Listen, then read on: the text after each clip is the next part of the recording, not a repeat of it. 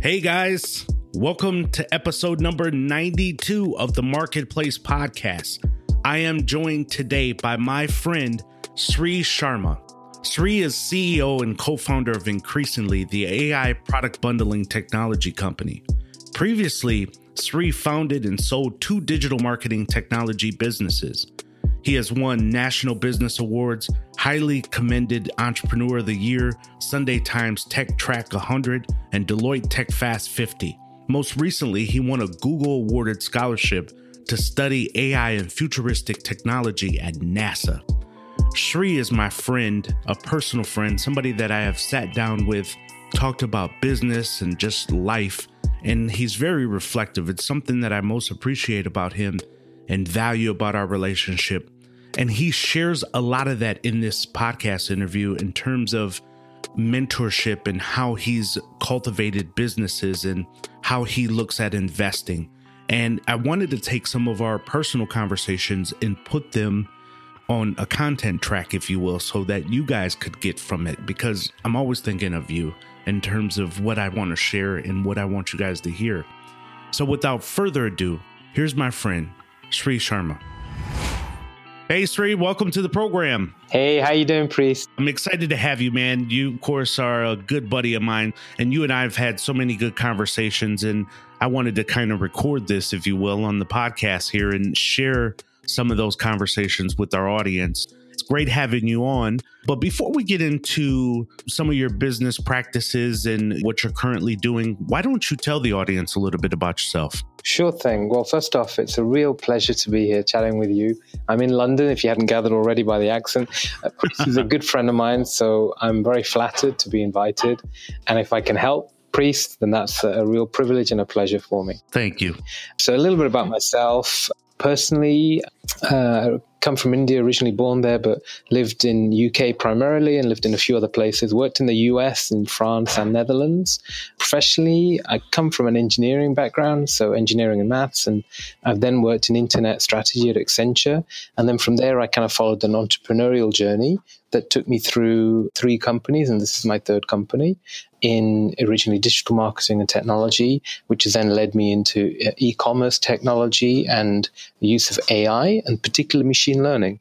Personally, I'm married, got an amazing young daughter, so got a young family, big into Ashtanga yoga and big into surfing. So you guys can see why I like Sri. He has many layers to him like onions. And this is kind of what I want to peel back for you guys here. So, Sri, as we talk about business online and how you got started there, I mean, I know you were into many things and you went to university and you're well educated gentleman, but how did you fall into online business in general? Sure. Look, I'm no more educated than anyone else. and life teaches a lot, and I've made loads of mistakes along the way, and that's been my best le- lessons, actually. So, but how did I fall into online? I was working at Accenture in internet strategy stuff, and I saw the internet kind of bubble time. But then I saw the rise of Google very early on, and it occurred to me that playing in their ecosystem made a lot of sense. So I became one of the first users of Google AdWords. I'm sure everyone in the room knows what that is. Mm-hmm. I became one of the first users of Google AdWords in the UK. And off the back of that, what I realized was if I was smart about it, I could help brands find new customers online first using AdWords. I could do that in lots of countries because I actually speak a few languages. So I thought, well, why just do this in one market or two markets? Why not go for doing this initially pan Europe and then globally? And then lastly, I said, well, I won't ask for payment except when I deliver. So the affiliate channel became my preferred route because the relationship was already created. And all I had to do, well, not quite all, but you know, it became simpler for me to go and start working. And so I focused on building technology that helped me build around Google AdWords. And I took all my life savings, which were at that time in dollars, about $55,000. That was all my life savings. I borrowed some money from my dad. So I got another probably $70,000. And what I did was I borrowed off back then, you could borrow off credit cards and there was 0% interest for the first year. So I took a big risk and I just borrowed money off about 10 credit cards. And then I started using Google AdWords to help brands find new customers online, not just in one market, but in about initially four or five markets. And then I started expanding that to more and more markets in lots and lots of languages. And I just reinvested everything. Every time I got paid, I just reinvested and I virtually lived on nothing to just get the whole business going. And you know, I started out in this affiliate business as an affiliate, as a publisher. Talking about taking a gamble on yourself. So were you still working at Accenture full time when you first launched out and kind of building this stuff at night, or did you just go for it? You know, I'm going to totally honestly and candidly because I Please. think you can hear like beautiful stories manicured when when you go into the newspapers, but actually, that's right. Every story the headline is never really the truth. The headline below it, there's so many layers. We talk about onions, but there are so many. I'll leave that to to priests to talk about onions. Oh, onions, but there's, but you know, there's so many layers. They call, for example, Uber an overnight success. It wasn't. It was like eight, nine years, in you know, in the works right. before became an overnight success. So anyway, there's loads of layers. So if I talk about mine, my journey was I actually thought you know, this is a lot of risk. So I started doing dabbling by nighttime and building product by nighttime. And then I kind of saw that there was some traction. And then I decided to take the plunge. I actually also got accepted to go back into school, actually, and as you call it in the US. And I, but I deferred that for a year. So my backup plan was if it all went terribly wrong, then I would gonna, gonna go back to school and I would do that in one year's time. So I kind of created myself some options. So I think for anyone who's like thinking about, you know, oh, take the plunge, you know, no big deal. That's foolish. Definitely take plunge. Think about it, but also give yourself some options. Yeah. Uh, so yeah, I, that's the way I approached it. I agree with that 100%. I've never subscribed to the idea that just quit your day job and then start a side business cuz frankly, if you're not really making any grounds even at night while you work every night and on the weekends, you probably won't do it as a full time piece. So at least start to build the engine and the framework to that business and continue working your day job. And then if it starts to make real headway, then, you know, make some logical, sensible steps at that point. Totally, totally. Of course, back yourself. Yeah. Absolutely back yourself, but create a little bit of risk management around it. Yeah. And I agree with you 100%. A lot of people can kind of reshape their story on how businesses were built. And to your point, Airbnb and Uber and Facebook and any other successful tech story or otherwise has not been built overnight. All of these have had the slow groundswell that eventually turned into what we know it is today. Yeah, definitely. So you talked about getting into the affiliate business, the best way of being paid. You talked about some past businesses that you've created. One of those businesses that some of you may have known during that time is Net Media Planet, which we call NMPI now. But that essentially started off as a super affiliate before it became what we know as a digital agency today, correct? Yeah, that's right. So when you first created that, that was the first business that you started that was based on an affiliate model? Yeah, that's right. And effectively the the evolution of that was that I knew I wanted to continue to scale that and to grow business and ideally create more than one business. So it occurred to me that at the time there was a real opportunity to help brands do a better job of digital marketing. Mm-hmm. And we already had this core competence, which was paid search, and started to be a core competence in display as well. So it became like quite a natural progression to create another business, invest heavily into it, and try and get that business going, which was more of an agency. And then over time, we added to it kind of strategy layer and, and other pieces so that it became its own entity as a business. So it was like one business that led to another because what do you do? You, you use your point of difference. Even if you're going to go and build a business, you have to have a product.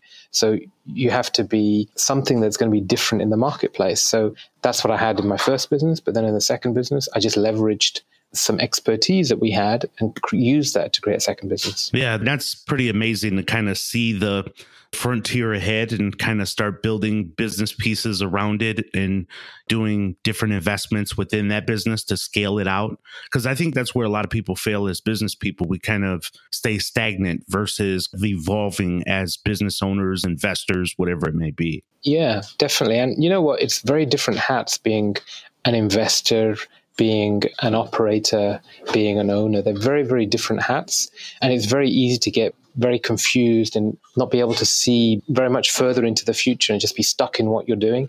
You have to step away and try and get the bigger picture. You have to get other people's point of view. That's the only way that you as a person can grow. Um, and it's your own individual growth that drives the growth of the company because you are the weakest link. If you're the head of an organization, you are its weakest link. If you are the owner, you are its weakest link. Mm. I kid you not. Mm. It's fundamentally it comes down to you. Are you willing to make those tough decisions? Are you willing to take your head out of the sand because we're so afraid sometimes of what might go wrong. So actually, you'll find that you are the weakest link very often, and you have to get as much guidance as possible and as much strength as possible to make sure that you don't remain its weakest link. You and I have sat down, had lunch together, and I was sharing with you something that I thought I heard previously that I thought was profound. Where I told you, I said, Hey, I heard somewhere, I don't know if it was from Warren Buffett or someone, that the average millionaire had at least seven streams of income to remain a millionaire, essentially. The point I was trying to make was nobody has a nine to five, or not many people will have a nine to five and become a millionaire. And you said, well, look, the way I approach business is I focus on one item. So the one item today would be increasingly, but you have multiple ventures that you're an investor of, things like Fit Guru, True Dash, Alcove. So there really is a difference between being an investor and kind of contributing that portion to the business and then actually owning and being the front man to the business. You have those two different hats that you're running with now. That's right. I think that it's just about understanding that you've got to take off one hat and you've got to put on another hat. And you can only put so many hats on in one day first off, you have to choose your personality type. And if you're in the audience right now, if you're an owner of a business and you're operating it, well, then you're wearing the operator hat. If you see a great opportunity and you want to invest, you've got to take that hat off and you've got to put on your investor hat. Different hats require different skill sets. Being a great operator does not equate to being a great investor or, frankly, a great owner. I'm still learning to be a great investor mm. because I've had to be a great operator for so long. I'm having to learn to be a great investor because investing is a very different game. Yeah. So, you know, Priest, to your point around different hats, you have to also know what do you want to be? Do you like being an operator? I enjoy running and building businesses. I enjoy it. I enjoy it more than, say, being a full time investor. I've got some buddies, they love that. They love the variety of touching a little bit of this, touching a little bit of that, having interesting conversations. They love that. For me, at this stage in my life, I still like seeing that seed and seeing it shape into a small sapling and then into a tree. And I, and I still get such a kick out of that. That's the owner operator hat which is different to an investor hat. And so I have to be very careful which hat I'm wearing. So let's talk about one of your latest ventures that kind of go outside of just the investments, but you truly are the front man to this business, and that's increasingly. Yeah. So, one of the reasons why you and I have been talking deeply is because it's something that I've pushed at Lenovo, and I believe in the product and how it has AI function to it. But share some insights with the audience about increasingly, if you can. Sure, I would love to. So, increasingly, uh, you can check out increasingly.com. The proposition is this concept of AI or artificial intelligence for cross selling. If you think about it, retailers do a phenomenal job of cross selling in store, but less of a great job doing it online. That was the first big insight, and there's plenty of stats around it. If you take some data from Gartner, they say there's still 10% money left on the table by every retailer mm. because they're not doing a great job of crossing. That's huge. Yeah. You know, you got the rise of Amazon, you got the rise of these Alibaba, you know, taking everything they can, and retailers are letting customers leave 10% on the table. I mean, it's just madness. That was the first insight that got us really investigating this. Then, if you take a look at Amazon, you'll see that Amazon, below every single product, they'll show something saying, hey, why don't you buy this together with something else? Technically, that's called bundling. If you notice, 95% of retailers' websites, they don't do any of this bundling. So I asked 50 retailers, why don't you do this? And they said there are two reasons. No companies come and said they can solve the problem for us. And secondly, uh, we can do it, but it's totally manual. So that's where it increasingly came in. And we're a software that uses AI, specifically machine learning, and 25 models of neural networking to help a retailer identify the right products that should be paired. There's loads of nuance I could talk about, like the discounting layer and other things. But the outcome of it all is that we're helping retailers do a way better job of cross selling by helping them bundle products together. And we're driving retailers to increase their revenue by 5 to 15%, which is huge.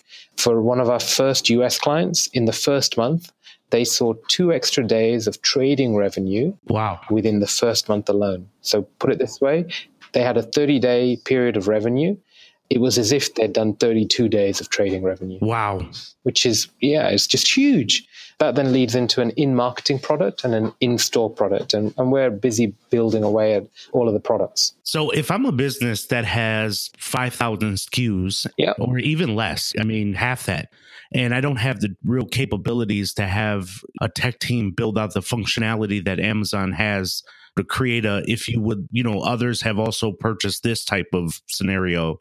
This is a great tool to kind of plug into that essentially. Absolutely. If you've got more than 50 products and you're not doing any sort of bundling, known on Amazon as buy it together, then you want to either start doing this yourselves and manually but I wouldn't recommend it because if you have stock levels that change or new products that you want to put on your site or anything like that, then you're going to have to keep redoing your manual bundles. If you'd rather use artificial intelligence, machine learning to do it, and you'd want to work with a partner who can make it happen for you and see 5 to 15% revenue uplift, then definitely give us a call. We'd be super happy to help. What's interesting is last year or maybe even a couple years ago, you know, you've seen Amazon do it. You didn't know or at least I didn't know how to just plug that into the system. Everybody's always trying to build out this functionality or this tech team to kind of create it, not realizing that there's tools out there like yours to do it how do you create demand for a product that the market doesn't necessarily know they have a need for? That's a really good question. So I've kind of tussled with that. And I love it when someone says to me, I get it because I've actually internally discussed we want to do bundles. Mm-hmm. Or I love it when sites say we actually do do bundles and we see it contributes revenue, but we do it entirely manually. Very few companies are in that bucket. So I love talking to those guys. For the ones who've just never done it, they don't know what they're missing out on. So for them, I have to sh- very visually show them what Amazon are doing. And then I have to remind them that Amazon are driving somewhere between 6 and 8% extra revenue through bundling, which equates to approximately $15 billion a year just from bundling. And I asked them the question Do you want to leave money on the table or do you want to be smart like Amazon? Mm. And when I do that, you tend to find that they kind of get a little bit more serious about it. Mm-hmm. You have these investments, these ventures that we talked about earlier. You have increasingly, yeah. I know you're always involved in stuff what steps do you take personally for your own mentality, your internal peace when you have challenging times in business, as you will have? I think there's a few things. First is I'm always reading from personal development. It doesn't have to be just business books. I'm reading business books, I'm reading personal development books. Frankly, I just read what interests me. And I use those as sources of inspiration and learning. So a great book that teaches it's actually quite a spiritual book, but it's been very, very good for even thinking around how to handle stress in business is a book called The Untethered Soul by Michael Singer. Mm. Or I want to be more efficient in how I work. So I'm reading a book called Deep Work by Cal Newport around how I can be more efficient and effective with my time. So I'm always reading. The second thing is I try and get mentors, which could simply be people a little older than me that I just have a cup of coffee with from time to time. Sometimes it's the same person regularly, or it might be just somebody else that I respect. And I just talk to them and I ask them, what are they thinking about? What are they reading? How are they managing their time efficiently? How are they making sure that they're getting their balance right in work? I take a certain problem to them and I kick it around. So I try and just keep learning. I think that's the key, and that helps you in your progression. Because I think all of this business stuff isn't all just about the business stuff. It's actually about your personal journey. Mm-hmm. And you want to have the most enjoyable, exciting, and fulfilling personal journey you can have. Yeah. And it just so happens that you're using business to do that. That's a really good point. I want to explore the thought around mentors. I remember when you and I were talking a bit, at that moment, you were actually going to fly out the next week or that week to sit down with a mentor. How important are mentors for you as you build your business and move ahead in business life? Look, I think mentors are super important. What can happen as a consequence of me saying this is everyone can think, hey, I need to go and find a singular mentor who can guide me. I found that that's really hard. And much of that's out of your control. I actually hired a non exec director at one point, and that guy unfortunately got cancer and passed away. And then it took me a number of years to find somebody else that I admired enough that I wanted as a mentor. And then what I realized was actually having just one view wasn't the smartest thing to do. So, what I would suggest as a takeaway is having mentors is a much smarter thing to do. What you want is the best advice for the different area that's important for you. So, in health, you want to get a mentor, and it may well be that getting a, a mentor may be too expensive for you. So, go read a great book by someone who's amazing if you want something around spirituality, go read a great book. I've given you one suggestion, Michael Singer or Deepak Chopra. If you want to get a book on investing and you want a mentor, go read books by Warren Buffett or read books by David Swensen, who runs the Yale Endowment Fund. If you want a mentor for how to improve your business operation, go and talk to a number of business owners around you and try and have chats with different people and get points of feedback through all of that journey, you'll find that there'll be mentors mm. that you really respect. Find a way of keeping up with them. That might not necessarily be coaching one to one, it might be reading their books, it might be a quarterly coffee. It just depends. I think, for example, in the US, there's one guy called Tony Robbins that I'm sure many of you know. Mm-hmm. I think he's an amazing mentor in the, in the world of helping you reach your potential. As a rule for myself, I go to his event every time he comes in London. Same stuff every year. But why do I do it? Because I'm improving the skills in what he teaches me. I'm improving my skills in what he teaches me. And every time I'm learning something new. So I'm getting that little injection, that little shot in that area where I want to get better. And then probably alongside that, I'd say putting stuff into practice. Mentors are one thing, you have to walk the walk. You have to actually make stuff a reality. You have to do whatever has come up as an idea and then go and implement some of it and learn by doing. So, great advice plus learn by doing. We want to thank today's sponsor, Namecheap. Are you trying to find a domain registration company or a host that best fits your need? Namecheap is a domain name registrar and a web hosting company that I've worked with since 2002. They were established in 2000. They offer domain names at some of the best prices in the industry, along with full featured hosting packages, secure SSL certificates, WhoisGuard privacy protection service, and much more. Go to the link in today's podcast, click on Namecheap, and get yours today. That's really good advice. And you and I have talked about mentorship and other things before in the past. And I told you that the reason why I started a podcast is because I'm an avid reader. And sometimes you're reading from these authors and you want to glean more. You know, you can't just call up an author, for example, and say, Hey, tell me what you meant by this. But if you offer a platform or something like a podcast or something along those lines, you'd be surprised on the feedback and the engagement because now there's a two-way stream between you and that person that you're looking to mentor you. Right. That's really amazing stuff, Sri. Really good stuff. So look, if people want to get in contact with you, talk about increasingly other stuff that you've shared today, how do they do that? Feel free to share your social media handles, whatever you like. Sure. Just get in touch with me on Twitter at Sri Sharma. So that's at S R I S H A R M A. Or you can even drop me a line at Sri, that's S R I at increasingly.com. If you know any retailers, multi product retailers who sell 50 products or more that we could help, please do. If you've enjoyed this and you've got some buddies who are in that space, please do share the word and ask them to reach out. And I'd love to talk to them. We're a growing business and you know, every bit of help really is so appreciated. It's good stuff, Sri. You know, you're my man. I really appreciate it. Likewise. Thanks so much, Priest. Thanks, buddy. You the man. See you later. Bye. I want to thank my guest, Sri. I told you guys he's a very reflective, introspective person. You've seen how passionate he was about mentorship. It's something that I really appreciate about him because he really wants people to get it. And it's why I brought him on the podcast so that I could share some of that insight with you. Him and I have sat down and talked, and of course, we'll have more conversations and share. But hopefully, you just got something to kind of pick off and go out and develop your own mentorship circle, if you will. You know, I really want us to become a community together. And I asked my community, the marketplace community, please go out, iTunes, leave a feedback. Let me know what you thought of today's episode, of past episodes that you've listened to I would really appreciate it. Sometimes you may have to search Missions and Marketplace iTunes in order for it to pop up on Google. Otherwise, just click right into the show notes there. But I really appreciate your support and your constant listening. It's showing by our growth month over month, episode over episode. It's honestly because of you, and that means a lot to me. So until next Sunday, I appreciate you. Thanks, guys.